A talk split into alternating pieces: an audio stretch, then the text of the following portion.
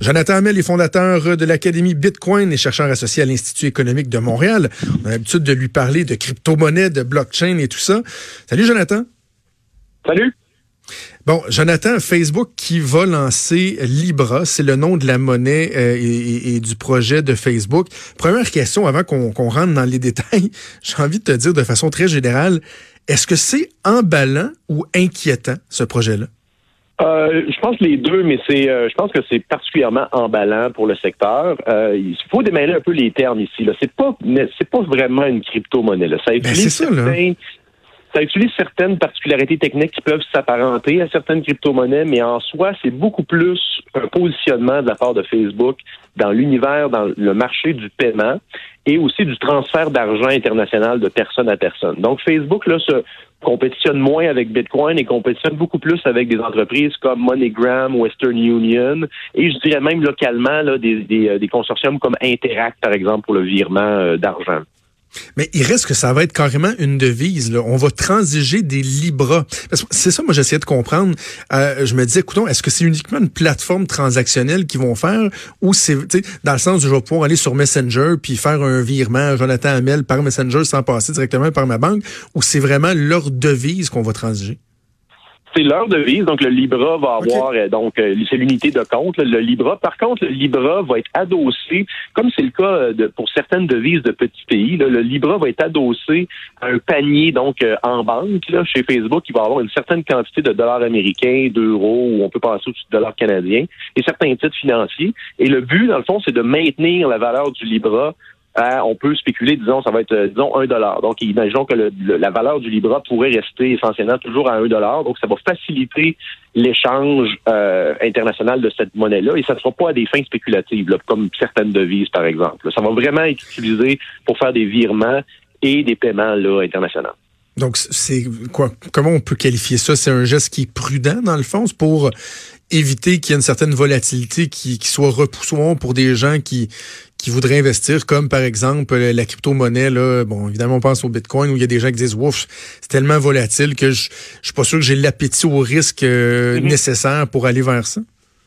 Oui, donc tu sais, dans le cas de Bitcoin, la, thèse d'investissement, c'est beaucoup plus comme euh, une valeur refuge ou un peu comme les métaux précieux. Euh, c'est encore assez volatile puisque le marché est petit. Mais dans le cas de dans le cas de Facebook, ce qui vise, c'est vraiment l'industrie du paiement. Donc la stabilité et la, la volatilité, on veut la limiter au maximum. Euh, ce qui est intéressant, c'est que Facebook vise deux objectifs avec ça. Premièrement, se positionner dans, dans l'univers des paiements et des transferts de monnaie.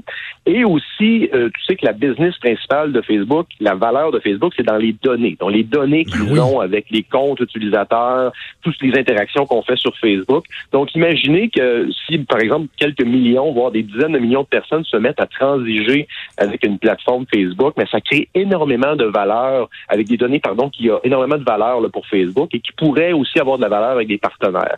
Euh, faut penser aussi que pour utiliser cette devise-là, il va falloir fournir des informations financières à Facebook, donc s'identifier de manière encore plus profonde, euh, en plus des informations qu'ils ont déjà sur notre compte Facebook pour être d'une certaine manière autorisé à utiliser cette, euh, cette devise. Donc, ça va être un système relativement fermé et très réglementé, là, contrairement, disons, à des crypto-monnaies qui sont complètement ouvertes. C'est là que ça va inquiéter des gens. Là. la centralisation des données, c'est-à-dire que, là, on sait que, euh, bon, si je vais, sur, je vais sur Internet, euh, sur un site euh, de concessionnaire automobile X, après ça, bon, on va me garocher des publicités de, de voitures, si je me magasine des fenêtres, des publicités de fenêtres, etc. on sait que Facebook possède déjà beaucoup d'informations sur nous.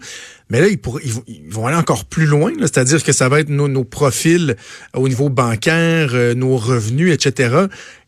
Et est-ce qu'il pourrait carrément se servir de ça pour encore davantage euh, être attrayant là, pour les, les, gens qui veulent, qui veulent viser euh, une clientèle pour, pour, pour, vendre, euh, vendre des trucs? Mm-hmm.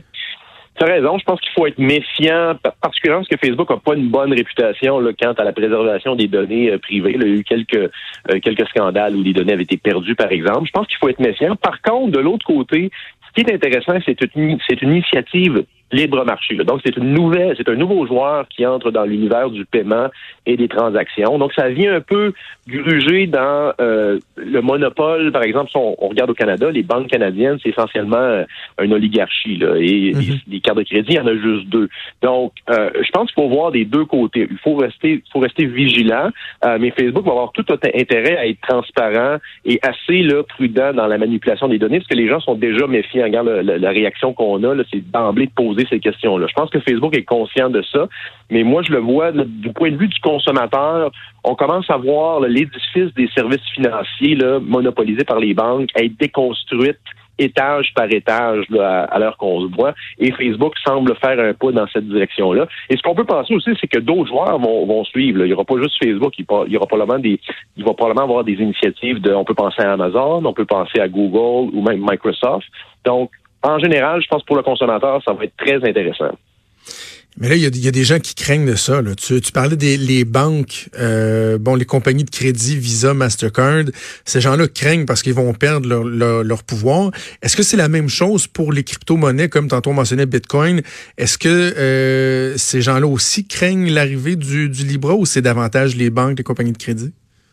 Je pense que si vous êtes euh, les gens comme je pense que les banques c'est inquiétant, les, consortiums comme Interact, MoneyGram, euh, euh, Western Union, c'est très très inquiétant. Dans le cas de Bitcoin, je pense au contraire, ça peut être un catalyseur intéressant parce que ça ça va instruire, éduquer peut-être des millions de gens sur le concept de monnaie euh, international sans frontières numérique. Donc, euh, dès que dès que tu es un peu disons, initié à ça, tu vas peut-être avoir euh, l'opportunité ou du moins l'intention de, de faire d'autres acquisitions. Il y a peut-être même des, des, des transactions qui vont pouvoir être faites de Libra à Bitcoin. Il y a certains partenaires qui sont évoqués qui peuvent nous laisser penser que ça va être possible.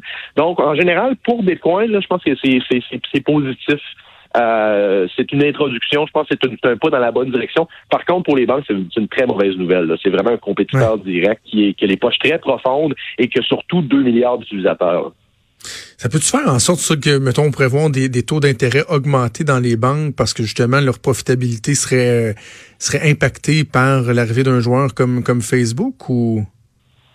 Moi, ce que je vois, là, je me posais justement la question hier, euh, ça va être quoi l'intérêt si la, tendance se poursuit? Ça va être quoi l'intérêt d'ici quelques années, par exemple, de déposer nos salaires euh, directement dans une banque? On va-tu avoir un paquet de joueurs ou un paquet de services à gauche et à droite où notre argent va être alloué automatiquement? Donc, à partir du moment où on n'a plus vraiment d'intérêt de déposer, parce que la base des services bancaires, c'est vraiment les dépôts. Là, si on n'a pas de dépôt, euh, ça va mal pour, euh, pour faire des prêts et le reste. Donc, on peut se poser la question, à partir du moment qu'on a moins d'intérêt de garder un solde en banque, euh, ça commence à être un peu le début de la fin pour le modèle du système bancaire traditionnel. Ça ne va pas arriver évidemment du jour au lendemain, mais on peut vraiment se questionner là, sur euh, quelle sorte de, de bouleversement les, services bancaires vont, vont, euh, vont vivre d'ici les prochains, les prochains mois, les prochaines années? Ça va être vraiment, vraiment intéressant. J'ai l'impression qu'on est peut-être à l'aube d'une petite révolution dans le milieu des transactions. Jonathan Hamel, merci beaucoup de nous avoir parlé ce midi. Ça fait plaisir. Salut Jonathan Amel, qui est fondateur de l'Académie Bitcoin, chercheur associé à l'Institut économique de Montréal. Toujours intéressant de lui parler. J'ai vraiment de imaginer, là, vous êtes sur Messenger, vous achetez des Libra, puis là, vous payez quelqu'un directement avec votre application Messenger ou sur Facebook ou sur WhatsApp, des outils qui appartiennent à Facebook. Pourquoi pas, tiens, même Instagram. Genre de voir ce que ça va amener comme changement dans nos façons de faire. Déjà tout pour nous. Et euh, c'est pas Antoine Robitaille qui est là aujourd'hui, c'est Jean-François Gibault, le compteur, qui va être avec vous dans les prochaines minutes. Moi, je vous donne rendez-vous demain à midi. Ciao.